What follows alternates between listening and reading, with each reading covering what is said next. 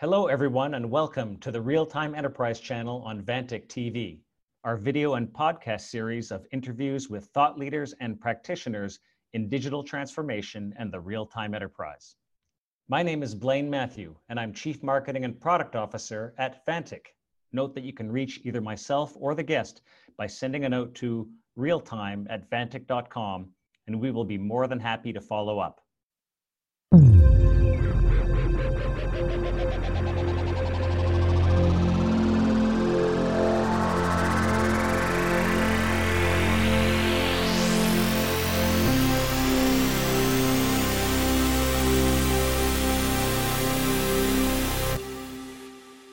Joining me today is Steve Pickett. Steve was formerly the CIO of Penske Corporation, as well as executive director of the Society for Information Management and the executive director of IT at Volkswagen, among numerous other stints in a long career. Steve is currently a partner at Fortium Partners, a consulting firm comprised of former C level technology leaders. Thanks for the time, Steve. Well, thank you for the interview. This is great. I'm looking forward to it. I agree. We'll definitely have some fun. And in fact, our listeners will recall I recently interviewed Falk Botha, the head of digital transformation at Volkswagen, a bit of a connection to your past life. I know you spent a fair bit of time at Volkswagen. So let's dive in. Maybe start by telling us a little bit more about Fortium Partners. What is Fortium Partners? What do they do? Fortium Partners is a group of uh, ex CIOs or ex C level executives that have decided that they want to help other companies out. Uh, they offer themselves to, to companies to do interim CIO work, uh, special projects, uh, you know, look at uh, due diligence for acquisitions, hmm. and basically the whole gamut of things we used to do as CIOs.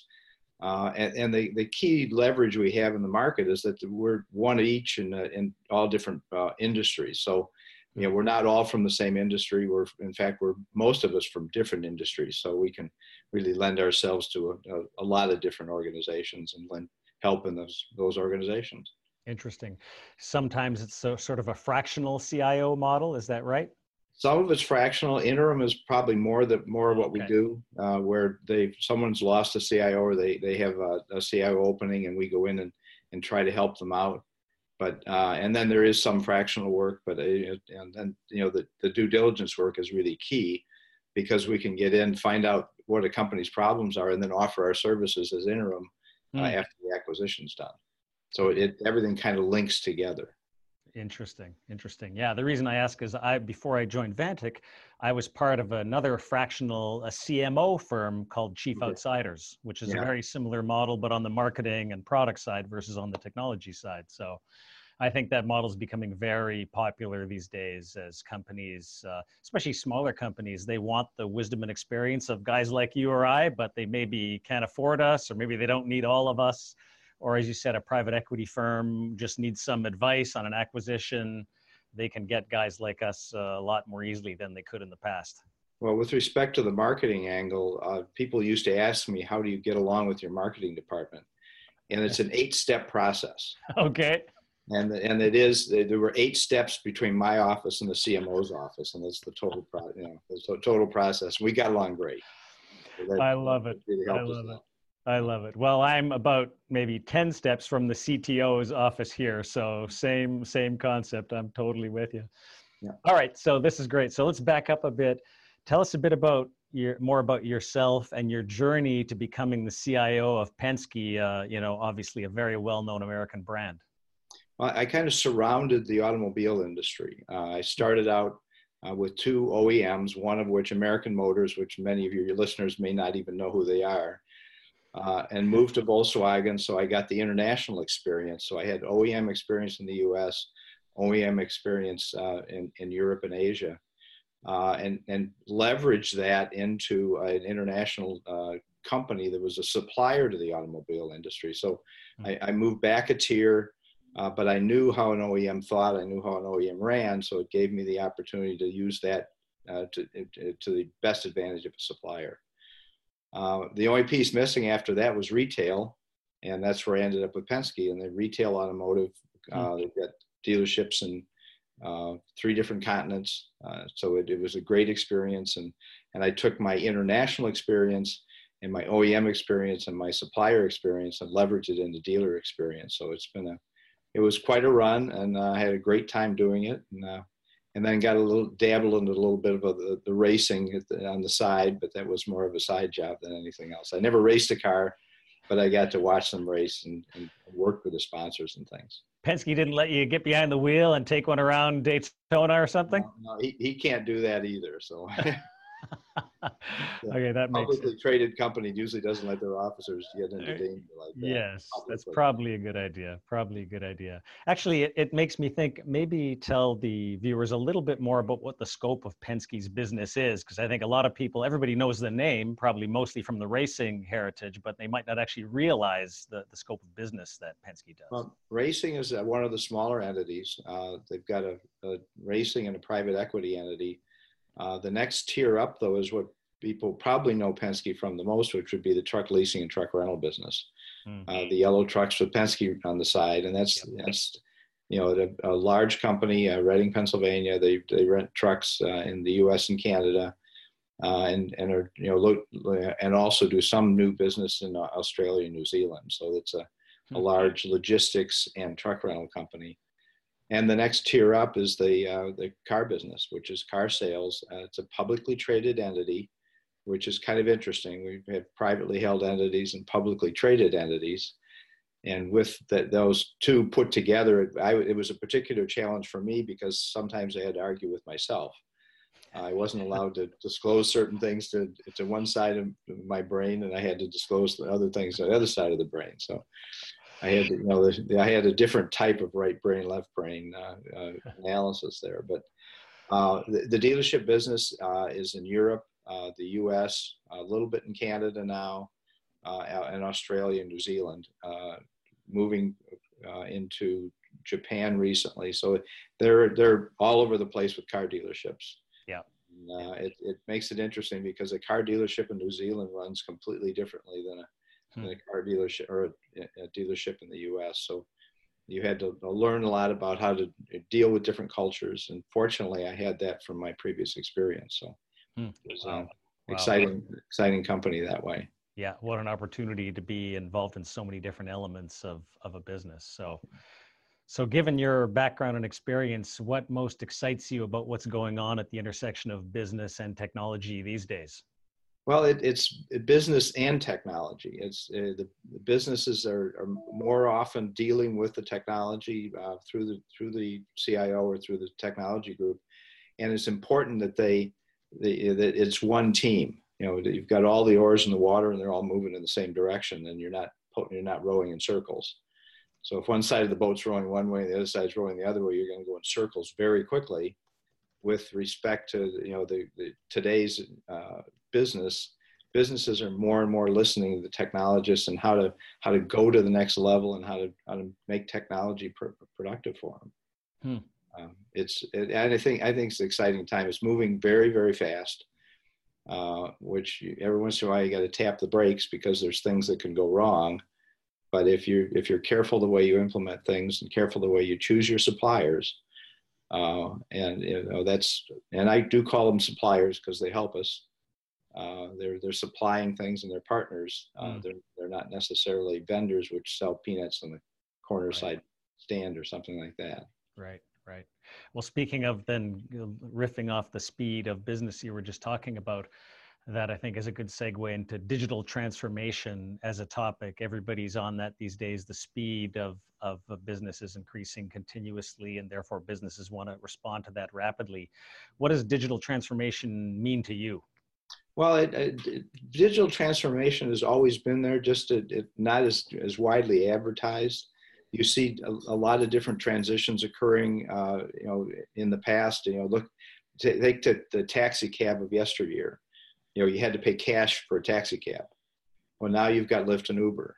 Uh, Lyft and Uber were digital, huge digital transitions, uh, transformations. They, they basically took an idea called a taxi cab collecting cash and turned it into a business where there's no cash involved.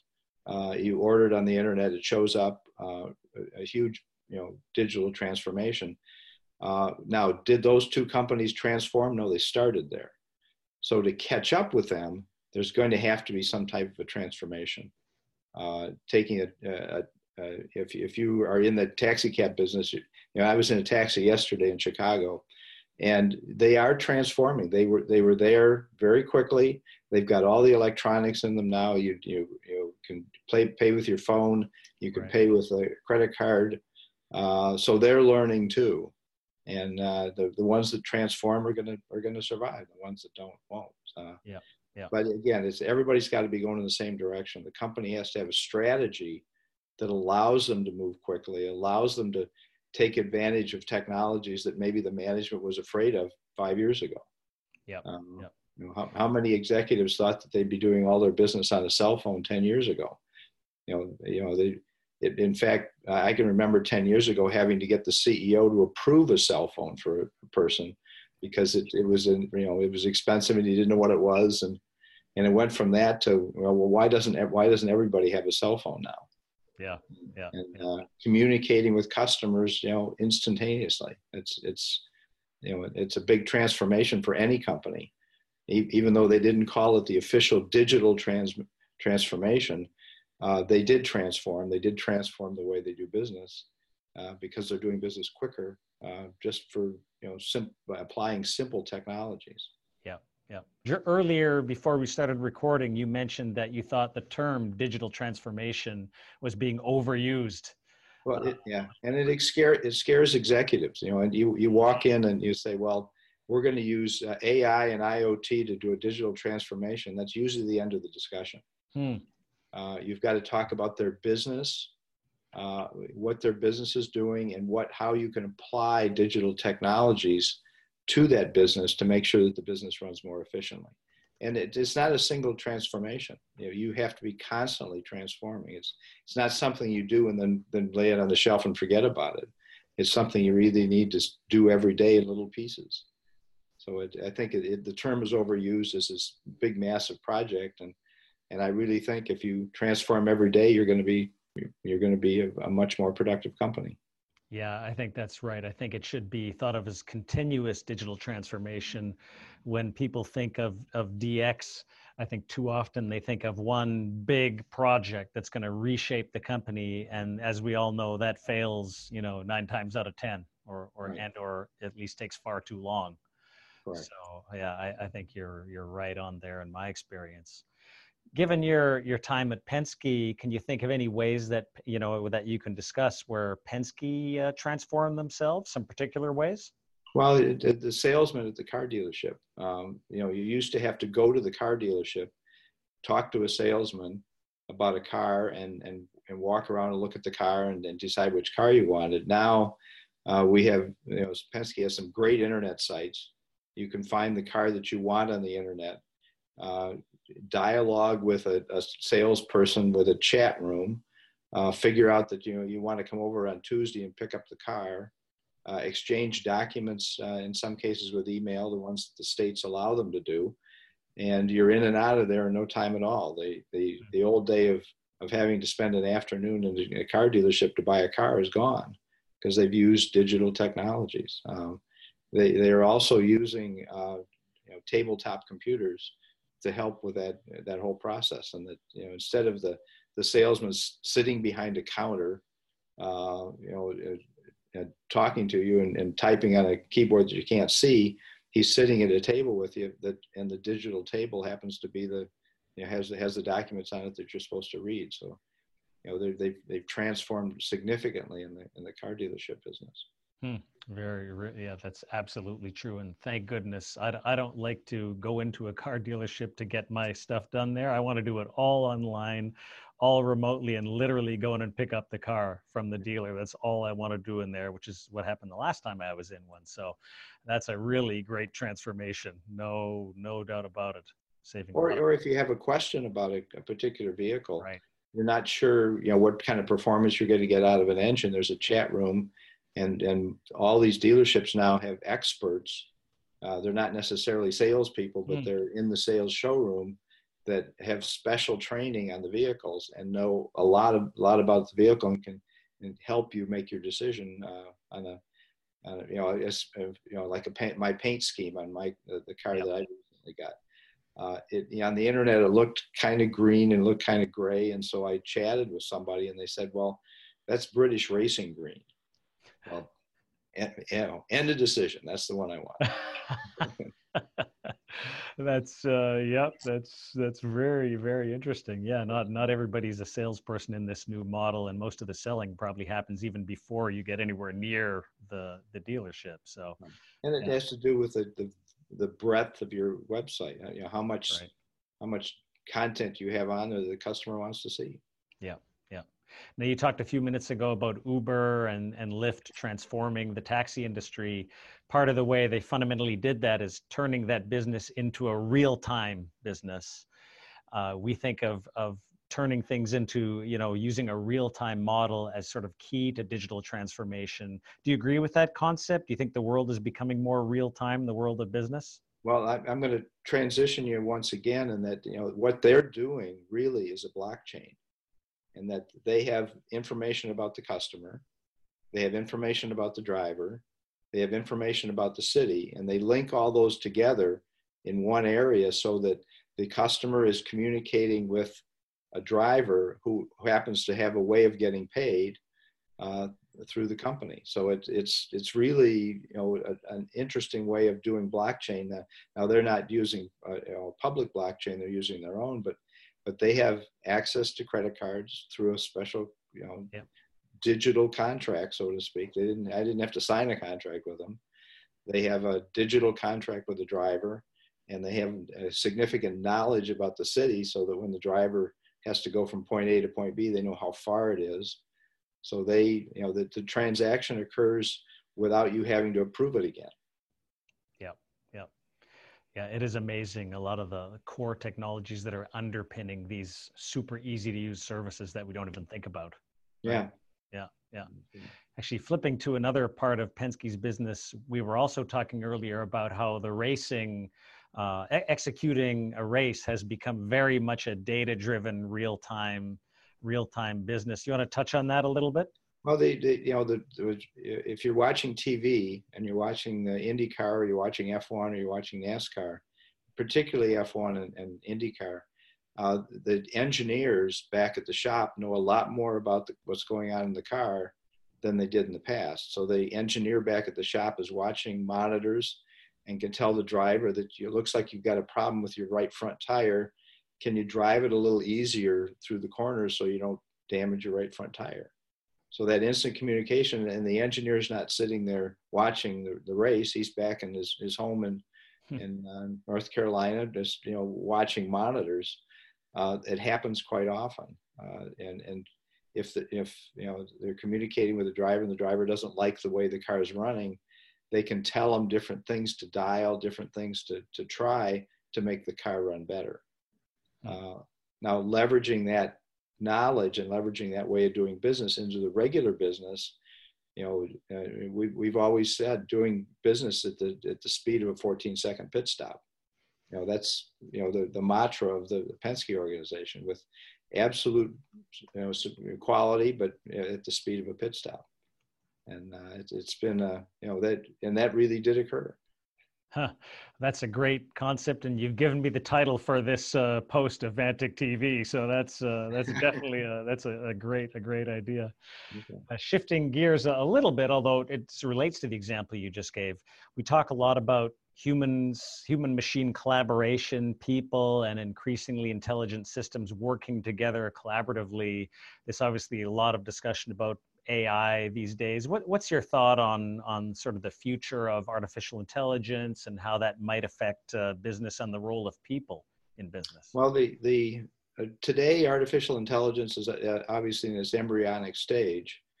Uh, and, and what people don't realize is that uh, you know there's a learning process involved with it and you can write an ai program well you've got to teach it or it's not going to be it's not going to be intelligent and it's certainly not going to be artificial uh, so the teaching process is the amount of data that you have to give to the the the uh, the engine uh, is significant. Uh, I think they've, they've created a new term, zettabytes or something like that. I don't even. Right. I, I have no idea how much that is, but but taking you know just an example, if you want to teach uh, an AI program what a crack is, you have to show it terabytes and terabytes of data that looks like a crack. And then you have to look at what it did with it. And a human being has to decide whether it figured it out correctly or not. Um, now, maybe it figured something else out that you didn't know about. And that's the, you know, that's the key. You know, the human being's going to say, no, you, you got it wrong. Well, the AI program might have gotten it right, and the human knowledge about what it was looking at and how it was looking at it might be the incorrect thing. So right. it's going to take some time to, to understand this. Uh, but there are great AI applications that I've heard about, you know, know pricing of rental cars. Uh, it, it's an instantaneous thing. Um, if you take a, a, a, customer that's walking up to the rental car counter, uh, the logic behind the price they're going to offer them might have occurred 10 minutes before based on mm-hmm. inventories that they see in the parking lots, based on the number of p- people flying in that day. Uh, you can change your prices pretty quickly if you've got an AI program that has all that data. Yep. Uh, and has and can properly analyze it. I can properly not not properly analyze it, and you offer the customer a price he doesn't like, and he'll walk next door. Uh, yep. So there there are real live applications doing that today, uh, and then there are AI applications, particularly in quality control, where a, a, a particular uh, AI application is looking at a camera and a, and a tray of uh, items are going are flying below it, and it's finding defects in those. Uh, maybe, but um, you know, the, again, the human's going to look at something and say, "I don't know what's wrong with it, but it just doesn't look right." where an AI program has to know exactly what's wrong with it, and and that's where I think you know the AI is going to take a while to to to figure out how to do things, and yeah. and when AI programs are telling us things that we don't know, that's when artificial intelligence is going to kick in properly, mm-hmm. And and then we have to listen to it. It's like anything else, you know, they, they tell us that there's a paint defect, and we look at it and say it looks fine to me. Yeah. Well, yeah. you have to believe them that the you know the AI program found a paint defect. Hmm. I think there's a lot of applications in quality control hmm. initially. Hmm. Uh, I don't think it's going to be able to chat with customers for a while. Uh, I think that the the people that have experimented with that are indicating that they're 95% there, but that other five percent is what customers hang up for. Right. And, right. And it's right. going to take some time to, to to get there. Yeah, I, I fundamentally agree. I think AI or machine learning being applied to very particular use cases and scenarios makes a lot of sense and can and is absolutely adding value even today. But this notion of generalized AI system, which is going to, you know, do everything or be as intelligent as people in every way in every circumstance is, you know, a long, long way off, if if ever. So, and maybe that's a good uh, a good segue into the next section. So I always ask my guests if there's a, you know a part of technology or business conventional wisdom that you think you could you'd like to call BS on, where you know most of the people are thinking X and and you think Y. So what what would that be in your case? Well, I, I'm going to take Internet of Things.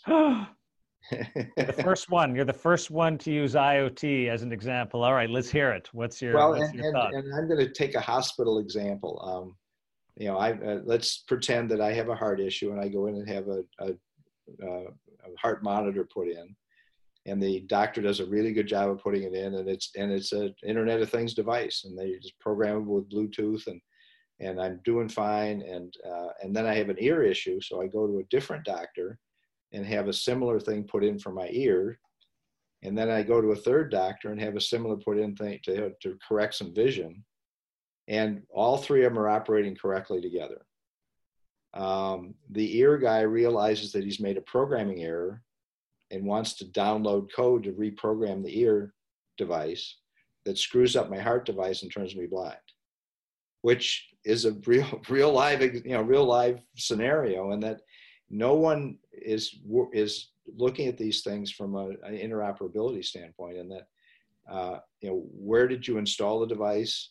Uh, who's keeping track of them, what's the, the serialization of them, uh, how do they, uh, you know, how are you going to keep track of the software levels, and then you know, do the software levels of one operate with the software levels of another, and and I'm really concerned that we're talking uh, uh, Internet of Things, but we're not man- we haven't learned how to manage the things yet, uh, and and so that you know you know if you have you know 5,000 devices in a building and you and somebody comes along and says you you know you have to update the software on one of them or one set of them.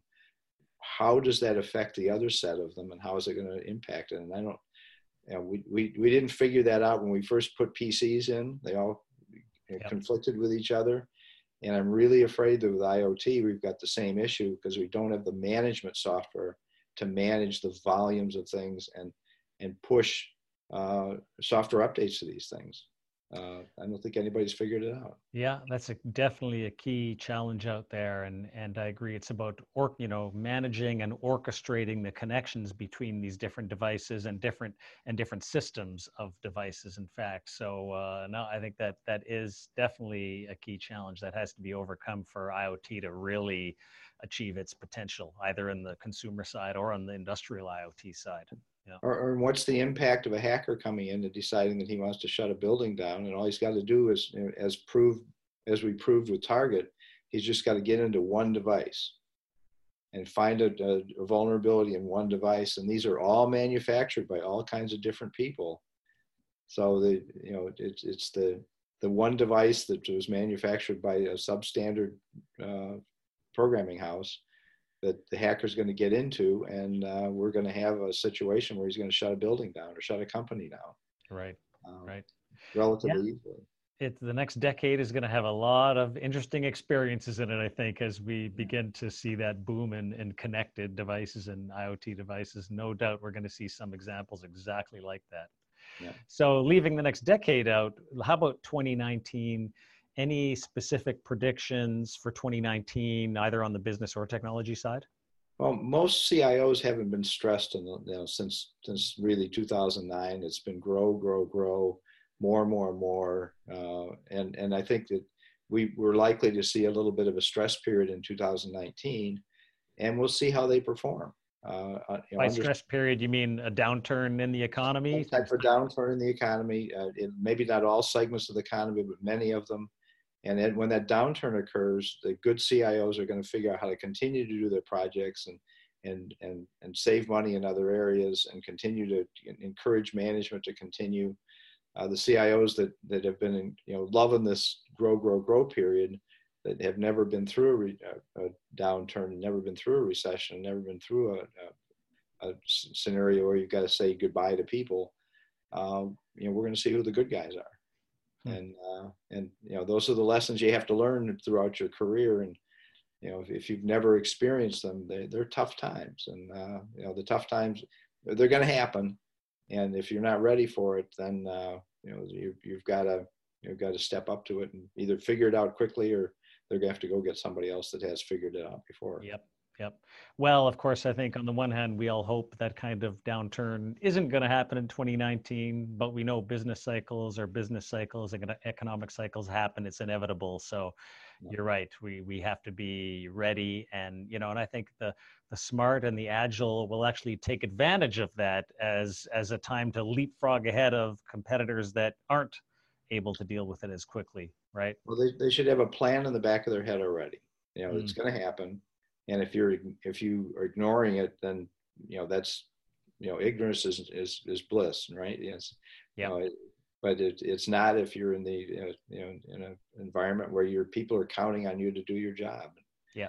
And yeah. Uh, so if you if you have a strategy if you have a plan then uh, you you can take advantage of the you know that knowledge and uh, operate a lot better without getting into panic mode. Yeah well, and that sounds like a good uh, a good way of summing up some advice for you know business or technology leaders that want to drive that kind of transformation, right? Well, in in any scenario, have energy and show it. You know, show people that you're excited about things. Even in a downturn, you can be yeah. excited about getting things done properly. And and if you if you show that, and if your outer face is is I, am going to get the job done, uh, then you're going to be a lot more successful than if you say, you know, if you're, oh no, we, have got to have another headcount reduction. It's right. figure it out and and we're going to figure out how to do your projects at the same time. All right. Well, I think that makes perfect sense, and uh, and I think that actually wraps it for us. So, Steve, thanks so much for joining us today. I really enjoyed the conversation. It was great. Appreciate it. Thank, Thank you. you. And those interested in hearing more of Steve's thoughts can visit his profile on LinkedIn and also check out fortiumpartners.com. and you can reach out to me anytime at realtime at vantiq.com. If you would like to subscribe to the podcast version of the Real Time Enterprise, search for the Real Time Enterprise on iTunes or SoundCloud. And if you are already listening to the podcast version of the Real Time Enterprise, please leave a rating or comment and let us know how you are enjoying the show.